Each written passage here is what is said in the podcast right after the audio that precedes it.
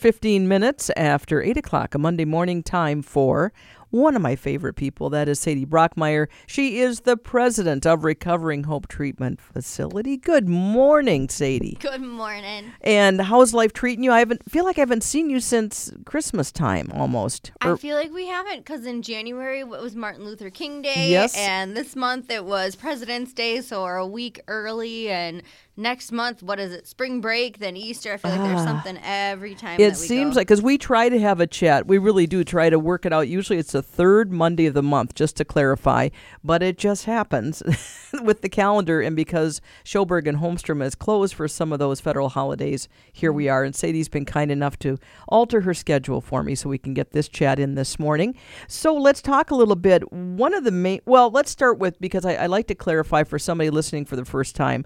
So there is a, a facility called Recovering Hope that is amazing. It's been around how many years, Sadie? we are on our seventh year. Okay. And I was reflecting last week, we had a treatment center from Canada reach out to us and say, We've heard about your program, we've heard about family treatment, and we want to create a similar model. And so they were kind of doing their back end work of, you know, figuring out the, the, the do's and don'ts and the tips and tricks. And we had a lot of help as we were getting started from other programs here in Minnesota and one out in Milwaukee and California, and trying to work smarter, not harder, by uh, instead of having to do all the trials and errors and things as you're growing a, a in a sense of business or a program.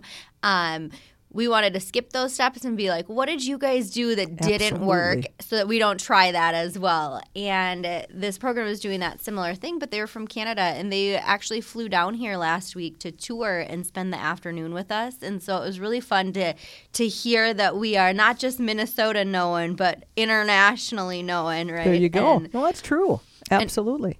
And it's always been fun to like guide and and help others trying to do some good work too. So Well, and it's such a neat process that you've been through because you started out the facility um, those seven years ago, and, and just a, a synopsis, if you will, or an oversight of what's what's happened. How many beds were there to start with? And it was for women and children, right? Yep, when we opened, um, we wanted to be able to serve 50 women and 30 children. So, what makes Recovering Hope one of about five programs here in Minnesota is that moms can come to treatment with their kiddos. Um, under the age of five. So we really focus on that pregnant, postpartum um, mom in our residential program. And over the years, we've grown from 50 women, 30 children to 74 women and 30 children. And we just added, I think we're at 86 women and 30 children. Uh, and we just continue to look at how do we meet the needs of not only our community here in the, I call it the Pickham area, Pine, Isanti, Chisago, Kanabec, Mille Lacs, um, but we also want to be able to meet the needs of Minnesotans and our surrounding states. And so, one of the things that we saw here locally was being able to provide services for outpatient and really truly be able to serve serve, serve all all family members. So now people can come even if they don't have a substance use and see a mental health provider. If you're really distraught about last night's Super Bowl game, maybe it puts you into a depression, you know, oh my goodness, your team lost or won. Um, you can see somebody to kind of help you gain some coping skills around that or to really truly I'm joking about the Super Bowl thing, but uh, you know, to to meet to meet yourself and learn kind of when life puts you on life's terms and and sometimes things are going really well and you just need to to be able to see like how do I grow in my career or take my next step or do something that's really scary but could have a really positive in outcome on your life. And sometimes we just get life throws shit stuff at us and I'm gonna get asked not to be on here. Uh, stuff at us, and and we need to be able to help have a neutral person to kind of guide us through that. Um, sometimes right now you might have a difficulty getting in for a med provider, so you're thinking about maybe an antidepressant or you know something maybe just to see how it feels. Uh, right now there's a lot of wait lists and things like that for providers, so we do have immediate openings for both individual therapy and for medication management. And a lot of times you just need to have kind of that that dual that dual piece, not just one thing, but kind of working all together. And then we do have our substance use program for outpatient as well. We have virtual options, we have evening options, we have two days a week, we have four days a week. Um, and what I'm really excited about is I've been waiting for all the pieces to fall. If you've driven by the Grand Event Center or been out at Recovering Hope lately, you're like, what's going on over here? There's these two kind of houses going on, right. a new road. Um, and so we've been working on creating a lodging component for those that are in our outpatient. We know that stability in housing is one of the biggest predictors of success. And the longer that you can keep somebody without having to be fearful of losing those basic needs um, of food, shelter, water, um, support and we're able to have a live-in uh, house manager that lives there or that stays there 24 hours. So it's 24 hour staff. We provide the meals and we really help people go to group for about 15 to 20 hours a week and then be able to start looking for employment or working with um, an employment counselor for them to be able to work with peer support and on their um, mental health needs uh, and be able to start to say like okay what is my next step going to be? Um, where am i going to go after here? Am i going to go back home? Am i going to relocate? Am i going to go um, and stay with family? Or you know will i maybe have my children back by the time that i end that program? Um, so we're really really excited about that and being able to just provide structure and support and help people really get those daily responsibilities so that they can take that knowledge and those skills with them when they graduate it almost feels a little bit like an assisted living, but for folks that are dealing with other issues, not necessarily uh, older folks. Does that make sense? Yeah. You know, except it, it's a, a program where the idea is you stay so long and then you are to the next step to move on in your life. Yep. The goal is to move people on. And sometimes people might be there uh, 12 weeks, sometimes they might be there 20 weeks, sometimes they might get through sooner and do eight weeks. And um, our goal is to make sure that everybody has a plan when they leave and can really, really benefit from the services that we're providing. So now I know that this build started, you, we talked off the air, started in August and it's close to being done, right? Here in March is the hope.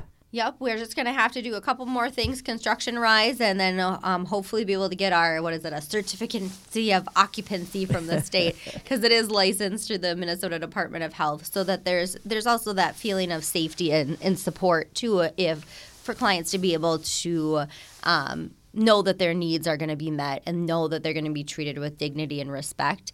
Um, sometimes people get into these housing programs and they have to go through like the tenant rights and they have to, you know, navigate the rules of, of different places versus really being able to know that that housing is secure and not just have to jump through hoops to be able to stay, but to know that if they do have a concern, they can contact the state of Minnesota hopefully they won't need to. Yes, hopefully that's not the case. So, how many units are available then there? We're going to have 32 beds. Okay. And so there's 16 in each house, um, and they are two-story houses, handicap accessible. We actually got to name the road that they're on um, because it is a, it's still a private road on ours, so it's a little offshoot of Roland Road okay. called Hope Lane. I love um, that. So we're yeah.